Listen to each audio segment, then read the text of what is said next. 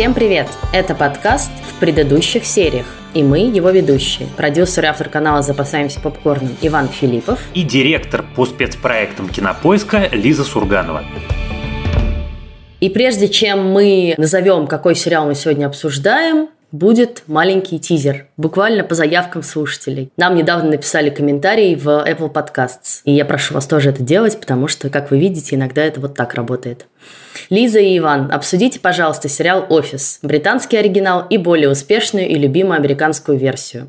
Интересно послушать, насколько актуален он сейчас и как смотрится в условиях новой этики. Знаю, что Лиза любит этот сериал и думаю, сейчас такой комфорт-фуд многих выручает. Человек написал это месяц назад, практически 6 апреля. А тут выяснилось, что Ваня, мы такие его дожали, и он начал смотреть сериал «Офис». И сегодня мы его наконец обсудим. Да, да, я сдался, и я начал смотреть «Офис». Я, к сожалению, его еще не досмотрел. Я честно скажу, что я досмотрел вот прямо перед э, началом подкаста, я досмотрел 17-ю серию второго сезона, и еще я видел пару серий из четвертого сезона. Соответственно, я знаю, что Двайт становится руководителем э, компании после ухода Майкла Скотта, но куда ушел Майкл Скотт, я пока не знаю и почему. Двайт становится временным руководителем, не переживай. В том, что он временный, я, честно тебе признаюсь, не сомневался.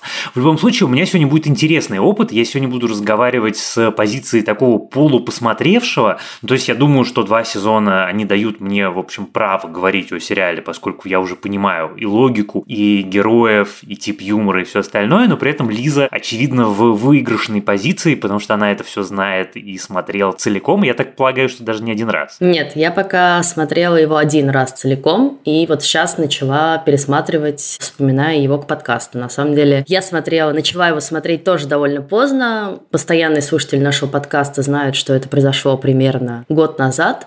Дело в том, что я сильно заболела тогда и, в общем, много лежала дома. И уже посмотрела все ситкомы и пересмотрела, которые мне хотелось. И тут наша команда видеоэссеистов, это, в общем, примерно те же люди, которые делают наши подкасты, выпустила, собственно, видеоэссе на YouTube-канале Кинопоиска про офис, почему этот сериал стал культовым, а он действительно культовый. И я, посмотрев это видеоэссе, наконец-таки решилась. Надо сказать, что, в общем, сериал «Офис», конечно, окружал меня много лет, и все про него говорили, все его любили, но почему-то вот как-то так складывалось, что я не смотрела его, и, наверное, я не хотела впускать в свою жизнь еще один длинный ситком, зная, что меня это страшно затягивает, и я как бы много месяцев своей жизни буду смотреть только его. Ну, в общем, с офисом так и произошло. Месяца три, когда вот у нас был длительный перерыв год назад, я смотрела только офис. Но меня он очень тогда выручил, очень мне помог.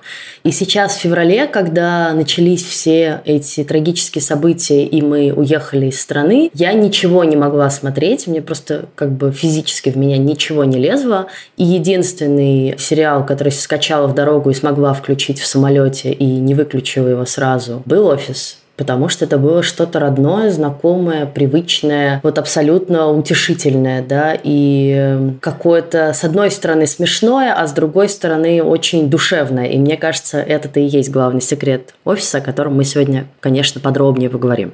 А как у тебя? Почему ты вдруг начала смотреть? Ты знаешь, на самом деле примерно по той же причине, потому что человек, с которым вместе я улетал из страны, смотрел его в самолете, и что-то я не мог никак заставить себя смотреть то, что я хотел смотреть. У меня было что-то скачанное в моем iPad, и я через плечо смотрел у него офис, а у него были включены английские субтитры, и я, соответственно, смотрел там первую и вторую серию четвертого сезона без звука, с, читая субтитры в У тебя самый самолете, уникальный опыт, конечно. В самолете Москва-Стамбул. А потом что-то решил, ну, в общем, а что бы не посмотреть. И начал смотреть. Я не могу сказать, ты знаешь, даже вот интересно, я не могу сказать, чтобы я втянулся. Мне он, безусловно, безусловно, нравится. я, безусловно, понимаю, почему его все так любят, но у меня все-таки вот момента, чтобы я прям влюбился, полюбил, и он мне стал родным, у меня такого пока, наверное, нет. Хотя, конечно, мне очень нравится герой Джона Красинский, он просто мой абсолютный любимец, и вся история его такого полуромана с Пэм вызывает у меня глубокую симпатию, понимание, одобрение, я не знаю, эмпатию и все остальное.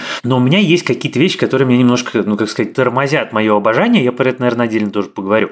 У меня, знаешь, что смешно было? У меня долгие годы это же сериал все-таки старый. У меня долгие годы заставка из офиса За 20 была... лет скоро. Да, у меня долгие годы заставка из офиса была на рингтоне. И Почему? я его при этом не смотрел. Мне страшно нравилось.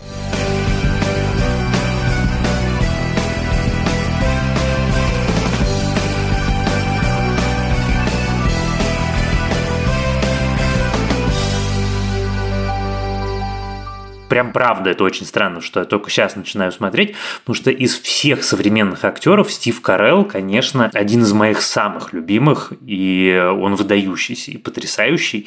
И как же так вышло, что я не смотрел «Офис»? Это вопрос. Мне кажется, что Стив Карелл и его герой Майкл – это, конечно, душа сериала, и вот именно он тащит на себе эту всю как бы необычность э, этого сериала, в котором одновременно ты действительно то хватаешься за голову от какого-то адского кринжа, сегодня, наверное, еще более адского, потому что, да, мы живем в эпоху новой этики, вот то, о чем нам пишет человек в комментарии, и как бы уже совсем неприлично шутить по поводу каких-то стереотипов, уже совсем неприлично так говорить о домогательствах или женщинах, как это делает Майкл или Дуайт, уже совсем неприлично так себя вести. И я подумала, что в этом смысле, может быть, офис даже сейчас стал еще более актуальный и еще более притягательный, потому что он дает вот эту немножечко забытую свободу, да, когда еще про это можно было совершенно нормально шутить, мы все понимаем, что это шутка, мы все понимаем в этот момент, на какой на самом деле стороне находятся создатели сериала. При этом, конечно, там есть шутки и над культурой политкорректности, которая тоже местами довольно кринжовой бывает. Но, в общем, у нас нет сомнений, что они придерживаются условно человеческих, либеральных каких-то взглядов, да? В смысле, что они не поддерживают стереотипы, они не поддерживают дискриминацию женщин, геев и так далее, и так далее. Но это очень смешно. Серия, где они ходят с карточками на лбу, и каждый, значит, должен какую-то национальность изображать. Если так надо, то по стереотипам, которые все неправда и с которыми я не согласна, ты, возможно, плохо водишь машину. Блин, я что, женщина? Как бы в этом вся ирония этого сериала, что ты как бы пытаешься вот это быть очень политкорректным, и чувак в ответ тебе просто несет какую-то полную пургу. Вот это интересно, ты говоришь, я с одной стороны думаю, нет, я, конечно, по тем временам не скучаю. При этом удивительным образом меня офис как-то не коробит. Знаешь почему? Потому что это такое свидетельство забытой эпохи, уже забытой. Вот я думаю про как-то, как человек, простите, склонный к рефлексии, я периодически пытаюсь вспомнить какую какую-то предыдущую жизнь, чаще всего с грустью, а это какая-то предпредыдущая жизнь, это совсем-совсем давно. Это, ты смотришь это практически как костюмный сериал. Ну, то есть, в общем, что Тюдоры, что офис. Сейчас это одинаково, в общем, далеко от нас отстоит. И, конечно, вся эта история про то, как Райан, который думает, что Майкл в него влюблен. Недавно у меня там была серия про День женщины на работе, когда они читали эти жуткие кринжовые лекции. И это все очень странно, и с сегодняшнего дня, наверное, неоднозначно смотрится. С другой стороны, оскорбительным это точно не смотрится. Что может быть важнее равенства? Ничего. Социологические исследования говорят нам, что женщина 21 века стоит на распутье. И дай сказать, как говорится, крошка долго к этому шла, но давайте не будем перегибать палку. Меня он не оскорбляет, во-первых, потому что я понимаю, что это шутка, я понимаю, что это смешная шутка, я понимаю, что эта шутка, ну, как бы, она основана на каких-то реалиях из жизни, потому что люди действительно, некоторые так думают, и как бы создатели сериала высмеивают бытующие какие-то стереотипы, действительно, среди американцев американцев, ну и не только американцев. Но ты всегда понимаешь их позицию, да, ты всегда понимаешь, что если Майкл сморозил глупость, какой будет реакция на эту глупость, да, и что ему скажут, что он сморозил глупость, или дадут понять. Ты понимаешь, что это не попытка восхвалить эту культуру, а наоборот, там все точки над «и», на мой взгляд, расставлены. Это с одной стороны. А с другой стороны, по мере того, как ты смотришь сериал все дальше и проникаешься ко всем, на самом деле, героям, включая даже Двайта, огромной симпатии, понимая, как бы, что они сложные, да, что у них есть какие-то свои проблемы и переживания. Ты их всех начинаешь любить, ты начинаешь это видеть как, ну вот не знаю, ну вот как у тебя есть любимый дядюшка, он может быть супер странный, он за столом отпускает какие-нибудь очень дурацкие шутки, но он в целом очень добрый, хороший, и ты его любишь. И вот для меня это как, это Майкл, да, вот, ну ты как бы уже привыкаешь к тому, что он что-нибудь сморозит, но он постепенно, во-первых, учится и как бы начинает становиться все лучше и лучше, а с другой стороны я понимаю, что он абсолютно расположен-то хорошо ко всем, он никого не хочет в реальности оскорбить, в общем, чаще всего. Ну, наверное, да, я пока не про проникся симпатией к Двайту, пока для меня Двайт это абсолютное воплощение зла. Причем, если Майкл это такой chaotic evil, то Двайт, наоборот, он прямо специально противный. И каждый раз, когда Джим его обижает или как-нибудь унижает, я, конечно, страшно радуюсь и испытываю большое удовольствие. Мне очень понравилось, как он переставил ему рабочее место в туалет. Это дико смешно выстроенная сцена. Дуайт Шрот. Привет, Дуайт. Какие у нас скидки по... 20-фунтовым распискам. Джим, я говорил тебе о них раз 20. Да, знаю. Тебе за пачку? Ну, да. Ее цена 9,78. Так что скидка 7%. Хорошо, спасибо. Пойду дальше работать. Наверное, единственный раз, когда я э, Джима осудил, был момент, когда Двайт сидел на шаре, на таком спортивном, а Джим ему его лопнул, и это было абсолютно, что называется, unprovoked, и там я, наверное, был не на его стороне, но во всех остальных случаях, ну, блин, он такой как бы воплощение сотрудника, который, на мой взгляд, в любом офисе худший. Тот, который пытается выслужиться всегда, тот, который всегда пытается возвыситься над остальными своими коллегами, тот, который пытается как-то служить какое-то особое отношение, особую благодарность, ну как-то это очень как-то отдельно кринжово. То есть даже Майкл у меня таких чувств не вызывает, при том, что, ты знаешь, вот мне, на самом деле с Майклом как бы две моих основных мысли связаны. Во-первых, я не могу ему до конца сочувствовать, потому что он человек, облеченный властью, который, в общем, этой властью пользуется, чтобы делать жизнь своих подчиненных иногда хуже, иногда не нарочно. Он никогда не нарочно. Он, в общем, всегда пытается делать хорошо, но получается то, что, соответственно, получается. И поскольку власть у него, как-то мне это немножко мешает проникнуться к нему полностью уважением. С другой стороны, мысль, которая меня не оставляет, я не знаю, может быть, там дальше про это будет как-то отдельно сказано, но он же в результате оказывается компетентным руководителем. Ну, то есть то, что делает его отделение, оно делается хорошо, они там продают эту бумагу, это, ну, как бы он заключает эти контракты, вот эта сцена, где им нужно было договориться с округом, и они пошли бухать в дешевый ресторан. С одной стороны, они набухались, наделали безобразий и договорили идиотских анекдотов, а с другой стороны, как бы контракт он заключил. По-моему, Кристиан уже торопится. Не тороплюсь. I want my baby back, baby back, baby back. I want my baby back, baby back, baby back. I want my baby back, baby back, baby. И вот это, кстати, на самом деле всегда для меня был очень интересный момент, поскольку я таких историй немножко знаю, они, правда, не со мной происходили, а с какими-то моими друзьями, но вот они рассказывали мне про своих руководителей в каких-нибудь там сферах. В основном это что-то такое очень, знаешь, приземленное, там, магазины какие-нибудь, строительные компании, какие-нибудь автосервисы, где вроде ты смотришь на человека, он весь из себя такой лабух, а потом оказывается, что он супер компетентен, и вот все эти его идиотские шуточки, и этот его бытовой алкоголизм, это на самом деле все на пользу дел. Удивительно. В этом смысле, почему мне это показалось важным, что вроде бы офис – это история очень американская, очень такая локальная, но на самом деле ее чем дальше смотрю, тем больше я понимаю, что она абсолютно универсальная. Потому что вот этот Майкл, ты можешь его представить себе руководителем, я не знаю, сети автосервисов в Рязанской области абсолютно легко. Нигде тебе не нужно делать никаких допущений. Про Майкла хочу сказать. Ну, во-первых, я ему сопереживала практически с самого начала, потому что я тоже в какое-то время была человеком, облеченным властью, и я довольно хорошо понимаю, как это может быть непросто. Например, серия, на которой, мне кажется, это становится особенно явно, это серия про Хэллоуин во втором сезоне, где ему надо кого-то уволить, ему надо сократить сотрудника, он не знает кого, он никого не хочет сокращать, он со всеми хочет дружить, и для него это страшная мука.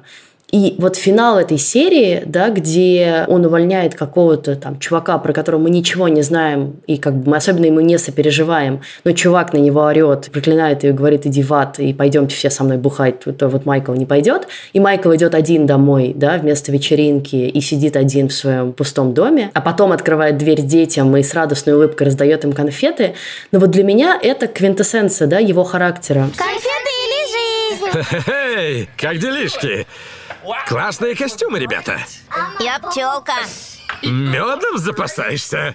А ты принцесса? Принцесса-фея. Принцесса-фея. Какая прелесть. А я лев. Лев, вау, покажи, как ты рычишь. Ой, хватайте все, это вам. Спасибо. Разбирайте по мешочкам. Берите все сладости, лишь бы не слиплось. Он, с одной стороны, может казаться некомпетентным, да, он не может нормально поговорить с сотрудником, он не может сделать четкий выбор, или он не может защитить перед руководством как бы необходимость не сокращать никого. А с другой стороны, он все время пытается со всеми своими сотрудниками, как вот с детьми. Как бы они для него не подчиненные, они как бы его семья, и он буквально про это говорит. И мы понимаем, что за этим стоит страшное одиночество, да, что он вот такой фрик, с которым как бы никто не может жить. Ну, там в будущем это изменится, но как бы в начале сериала ты на него смотришь как на такого, да, чувака, который купил себе дом, непонятно зачем, говорит про внуков, и ты понимаешь, что у него как бы и личной жизни-то нет особенно, и, в общем, все не очень у него классно, и он, единственный, за кого он может держаться, это его сотрудники. И при этом он, как их руководитель, да, должен иногда выполнять неприятные решения руководства, да, и тогда они его осуждают. Слушай, ну это же все тащит Стив Карелл как невероятного таланта актер. Невероятного, который умудряется играть вот этого некомпетентного руководителя таким образом, что он, ну как бы в нем есть удивительная какая-то глубина. И это не в том смысле, что он там, я не знаю, тайный интеллектуал или что-нибудь еще, а просто вот он дает человека. И это, конечно, очень интересно и понятно, почему у Стива Карелла после этого сериала случилась та карьера, которая у него случилась, потому что, конечно, там это видно. И вот в той сцене, которую ты как раз сейчас привела в пример, это очень хорошо видно. На самом деле, я не люблю людей, которые хотят, чтобы их все любили, потому что это, ну, как бы базовый такой, мне кажется, фундаментальный недостаток личности. Ты не должен строить так свою жизнь. Он не хочет, чтобы все любили, он хочет, чтобы все боялись того, как они его любят. Это моя любимая цитата. Что лучше, страх или любовь? И то, и другое. Пусть люди боятся силы своей любви.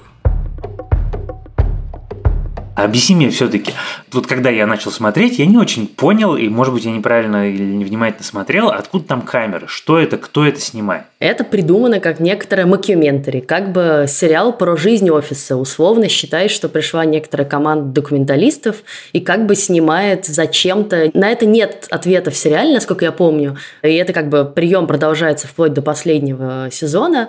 Ну, вот такой они ход придумали, да, давайте мы как бы пустим туда ручную камеру легкую, которая которая будет очень быстро передвигаться. Но я как раз люблю сериал очень за этот прием, потому что он позволяет избавиться от шаблонности и клишированности ситкомов, да, у тебя нет вот этого, знаешь, типичного, ты видишь такой интерьер, где три стенки, и ты понимаешь, что четвертая стенка – это зрители, которые хлопают или смеются в определенные моменты, и герои перемещаются строго по пяти определенным точкам, ну, как в «Друзьях», да, мы знаем все эти интерьеры. Здесь камера за тобой может двинуться куда угодно, да, в машину, на крышу, в другой дом и так далее. И это очень классно. И, конечно, я очень люблю, ну, вот бессловесные какие-то моменты в сериале, когда камера просто ловит выражение лица, да, там Джим или Двайт, или кто-то еще, или Пэм, да, когда камера ловит что-то, что как бы вроде как она так тихонько поймала, там Майкл за жалюзи что-то делает в своем офисе, или вот опять же, да, когда мы видим Майкла в его доме, и как бы мы видим тоже это из-за занавесок, как он там сидит один грустный. Ну и плюс вот эта гениальная, конечно, часть с монологами в камеру, да, где участники абсолютно себя себя обнажают и рассказывают э, прямо, что они думают, и при этом это тоже становится частью драматургии какой-то, когда, там, не знаю, они как бы друг другу говорят одно, а на камеру потом говорят другое. Ну все. Кажется, Райан в меня влюбился. Довольно, ясно? Это неуместно. Немедленно перестань. Понял меня? Да. Да, Райан на меня рыкнул, но по его взгляду я понял, что он имел в виду... Чувак, мы друзья. Я играю на публику. Я теперь большая шишка, я должен вести себя как козел. Но ты меня знаешь. Я не такой.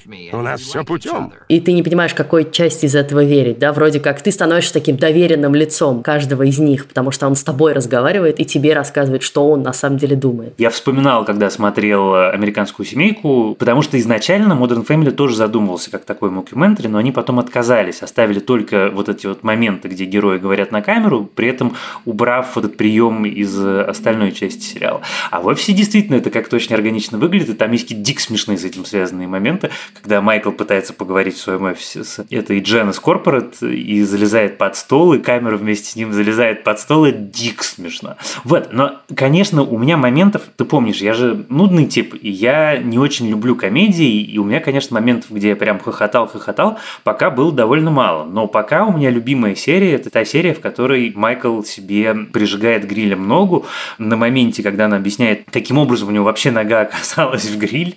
У меня кажется, слезы из глаз пошли. Почти каждый вечер перед сном я выкладываю шесть полосок бекона на гриль марки Форман. И засыпаю. Проснувшись утром, я включаю гриль, а потом снова засыпаю, чтобы позднее проснуться под запах жареного бекона. Но сегодня, проснувшись, я наступил на гриль, и он захлопнулся на стопе. Я не понимаю, почему всех это так удивляет. Ну и на самом деле, в принципе, вся эта серия, в которой Дуайт потом с сотрясением мозга, всей этой истории в больнице, это как-то очень смешно было. Сегодня в рамках нашей регулярной рекомендательной рубрики я хочу вам посоветовать посмотреть сериал «Крах» или по-английски называется «The Fall». Это сериал, доступный по подписке «Плюс» на Кинопоиске, и это один из моих любимых сериалов, один из лучших, мне кажется, криминальных триллеров. Он рассказывает про противостояние серийного убийцы, которого играет Джейми Дорнан, знакомый вам по 50 оттенкам серого. И Джиллиан Андерсон, вообще одна из лучших, мне кажется, актрис современности. Джиллиан Андерсон играет детектива, которая расследует загадочные убийства в Белфасте. Там довольно важный тот момент, что она приезжает из Англии, и э, ее ирландцы воспринимают очень в штыки, потому что она для них такая холодная английская сучка. И у них начинается очень сложный такой полуроман, полупротивостояние, собственно, с героем Дорнана, который жестоко убивает женщин в котором как бы такая созависимость, да, как бы маньяк зависит от детектива, и детектив от маньяка. Это очень крутой сериал именно вот про взаимоотношения преступника и того, кто пытается его поймать. У сериала три сезона, и все доступны у нас на Кинопоиске. У нас получается с тобой сразу несколько выпусков подряд сериалов про такую офисную офисную жизнь. Просто один сериал у нас был про страшную офисную жизнь, теперь у нас сериал про не страшную офисную жизнь. Я смотрел его, и, ну, во-первых, я думал про то, как я после того, как меня, значит, пытались очислить из МГУ, у меня был год академки, я чуть было не устроился в какую-то такую вот компанию. Вместо журналистики я, типа, менеджером по продажам. И, конечно, это был такой, знаешь, момент развилки судьбы. Я себе представил на секундочку, как бы я работал в таком офисе, как бы это все развивалось смеялась. Это было смешно. Вот. Но, конечно, мне мешает немножко то, что у меня нет вот офисного опыта, потому что вот как мы говорили в прошлом выпуске, у журналистов это все немножко иначе устроено. Но какие-то моменты все равно общие. Во-первых, это вот, конечно, идея рабочего коллектива как семьи. Да, вот в Severance в разделении герои приходят к этому, по сути, в финале, да, потому что они понимают, что вот они четверо, и они как бы есть друг у друга, как мушкетеры, и больше у них никого нет, они больше никому доверять не могут внутри этого офиса. А здесь, с одной стороны, сериал начинается с того, что они все друг друга терпеть не могут, и как бы есть вот там, может быть, отдельные люди, типа Пэм и Джим, да, которые как-то дружат, а все остальные просто мечтают в 5 вечера встать и свалить. А с другой стороны, вот по мере того, опять же, как сериал там развивается, ты понимаешь, что, в общем, они все здесь давно работают, они все друг друга хорошо знают, они все уже друг с другом сработались, они знают плюсы и минусы, и там подшучивают друг над другом в нужные моменты. И, в общем-то, им на самом деле хорошо, потому что иначе бы они там не работали. Вот эта идея мне, конечно, очень близка, потому что в лучших компаниях, где я работала, в лучших коллективах складывались именно такие отношения, где ты как бы приходишь на работу, и это твои друзья, это твоя семья, и это как бы твои близкие люди в этот момент. Это может потом развалиться, но, как бы, тем не менее, это очень классное ощущение. И вот там складываются романы, разваливаются романы, кто-то дружит, кто-то дружит против кого-то, кто-то выясняет отношения. Все это очень интересно. И в этом, конечно, универсальность. Это происходит в любом таком коллективе. Конечно, концепция офиса как семьи мне очень близка. Это вот то, как все мои самые лучшие, ну, собственно, все места, в которых я работал и работаю, это для меня такие семейные, в первую очередь, отношения. А второе, это, конечно, конечно, ну, мне кажется, на самом деле, какой бы работе мы ни работали, мы все равно периодически сталкивались с ощущением иногда какой-то бессмысленности того, что ты делаешь, да, вот ты, не знаю, сидишь, и тебе дали какую-то дурацкую, нудную задачу какую-то, и тебе надо ее сделать, потому что так сказал начальник, но ты, например, не понимаешь, какой в ней смысл.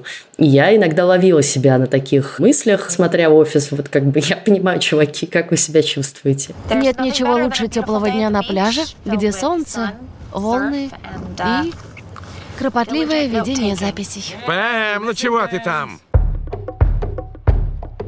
Очень интересно. Вот я вообще не люблю. Это очень известный пример, который используют очень часто в сериалах. Называется Suspended Sexual Tension. Когда есть два героя, которые, очевидно, им точно нужно быть вместе. И они будут вместе все непременно. Но почему-то вот это вот будут вместе откладывается на какой-то супер отдаленный срок. И все вынуждены смотреть за тем, как они, значит, не понимают искренности чувств друг друга или что-нибудь еще, что-нибудь еще. Меня это чаще всего подбешивает. А вот в офисе, кажется, вообще первый раз на моей памяти сериал, в котором мне это не только не раздражает, но мне это еще искренне нравится, потому что у Джима и у Пэм какая-то такая удивительная химия. Понятно, что она любовная, но она как бы убедительна своей дружеской частью.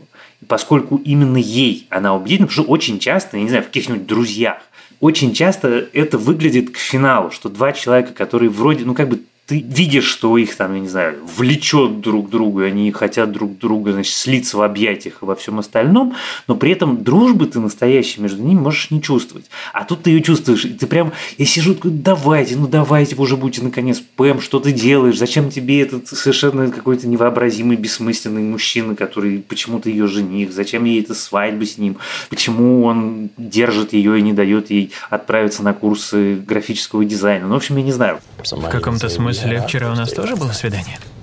Читаешь? Конечно. И что на это указывает? Мы ужинали. При свечах. Угу. Плюс кино, если считать фильм Майкла. А еще танцевали под фейерверками. Романтика. Мы не танцевали. Все равно романтично. Танцует иначе. Я хотя бы не забыл тебя на хоккейном матче. Про Джима и Пэм мне тоже очень нравится эта линия, ровно потому, что я как бы тоже помню себя в таких ситуациях, когда сначала ты вроде как очень дружишь с человеком, да, и вы как бы находите отлично общий язык, у вас какие-то общие шутки, вы прекрасно друг друга понимаете, а потом ты вдруг понимаешь, что, ой, это кажется уже не очень дружба. И это, мне кажется, близко многим э, ощущение, оно какое-то приятное. Я вот на самом деле большой фанат вот этой, того, что ты говоришь, suspended sexual tension, я очень люблю эти моменты в сериалах, если мне нравятся герои, то я, наоборот, мне только чтобы это немножко больше длилось, потому что это самый интересный как будто бы момент в отношениях, потому что вот-вот оно сейчас зародится, вот-вот оно сейчас произойдет, но еще не произошло, и много вот этих неловкостей, тебе все время интересно за этим наблюдать, потому что дальше, когда начинается просто отношения, да, все хорошо у них, ну вот у Джима с Пэм все будет довольно долго, все хорошо, и это будет немножко скучно. Потом под финал, на самом деле, они классно придумают с тем, что Джим начнет работать в другом городе, ему надо будет мотаться туда туда-сюда, и это начнет довольно сильно влиять на их отношения, и это будет как бы уже такой взгляд на взрослые отношения, да, вот как они преодолевают кризис какой-то, прям настоящий такой первый семейный кризис, и это очень тоже как-то по-человечески и очень естественно сделано. То есть вот в этом нет такой натяжности, как в «Друзьях», да, расстались, снова встречаются, расстались, потом повстречаются с его другом, потом снова вместе. Нет, там все очень как бы гармонично развивается. Конечно, первые сезоны офиса, там, второй, третий, четвертый, они явно лучше, чем все последующие. Но, тем не менее, для меня это сериал, который, в общем, не сильно теряет планку к финалу даже после ухода Майкла, конечно, становится не так классно. Конечно, вот как я и говорю, он тащит на себе огромную часть харизмы сериала. Но там все равно будет много интересных новых героев и каких-то новых коллизий. И, в общем, поскольку ты уже их всех полюбил, то ты не можешь бросить. Но как бы они тебя не, еще не начинают раздражать. И, в общем, мне кажется, он грамотно заканчивается, вовремя заканчивается. И хорошо, что заканчивается, а не тянется еще 15 сезонов. Ты знаешь, вот при всем при этом, при всех плюсах и при всем том, что ты говоришь, я согласен, согласен, что ты в какой-то момент влюбляешься в этих героев, они становятся тебе родными, ты понимаешь их недостатки и принимаешь их недостатки. При этом все равно удивительным образом у меня вот эскейпом офис почему-то не становится. Мне прям даже интересно, как это у меня так получается, потому что я смотрю пару серий, но потом, например, ну, скорее для меня эскейп это сериал Хейла, который я смотрю параллельно. Вот там вот со всеми этими монстрами и космической оперой, там эскейп, а офис, он все-таки скорее просто такой как бы классный сериал, который немножко поднимает настроение, но при этом он настолько может быть, это как раз потому, что он напоминает о какой-то далекой такой недостижимой мирной жизни, что сложно в него убежать, не знаю. У меня есть один аргумент, с которым, я думаю, ты не сможешь поспорить. Сериал Хейла ты, скорее всего, никогда в жизни больше не включишь. Ты его досмотришь и через полгода забудешь.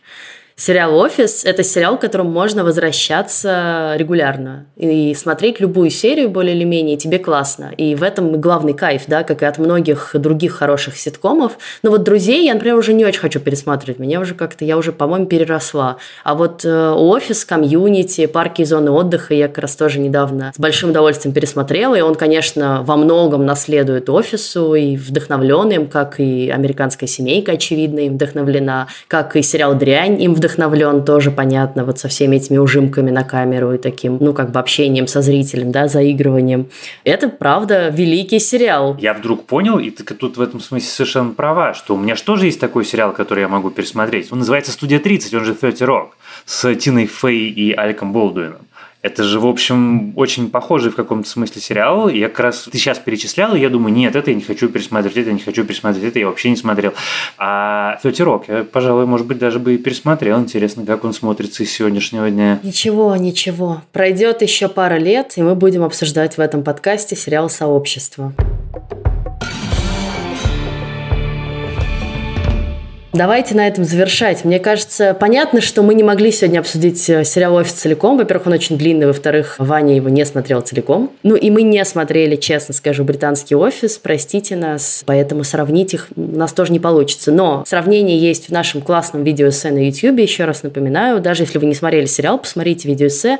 Может быть, оно вас, как и меня, убедит, если еще вас не убедил наш подкаст. А в следующий раз мы обсудим один из самых необычных сериалов Marvel, который существует на сегодняшний день. Они все довольно необычные, нет? Ну, ты знаешь, ну, это такая прям такая первоклассная шиза. Я в какой-то момент прямо начал немножко орать на ноутбук, который называется «Лунный рыцарь».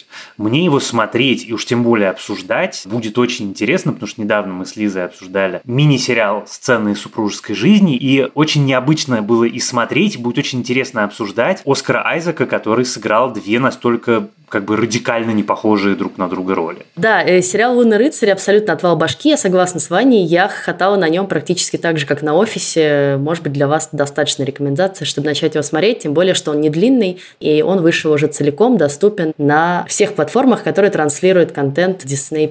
Слушайте наш подкаст на всех доступных вам платформах. Это Яндекс Музыка, Spotify, Apple Podcast и YouTube. Оставляйте, пожалуйста, нам отзывы, ставьте нам сердечки, пишите нам письма, мы все читаем, и нам это очень важно. А я по традиции напоминаю, что помогали нам в выпуске этого подкаста наш продюсер Лена Рябцева и немножко наш бывший продюсер, э, но всегда с нами в наших сердечках, продюсер Женя Молодцова и звукорежиссер Лера Кусто. Спасибо им. Спасибо большое.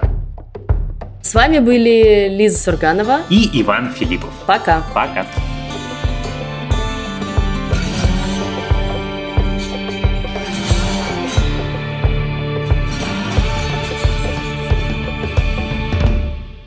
Michael and Stanley, Jim Dwight Creed, call Andy and Kelly for your business paper needs.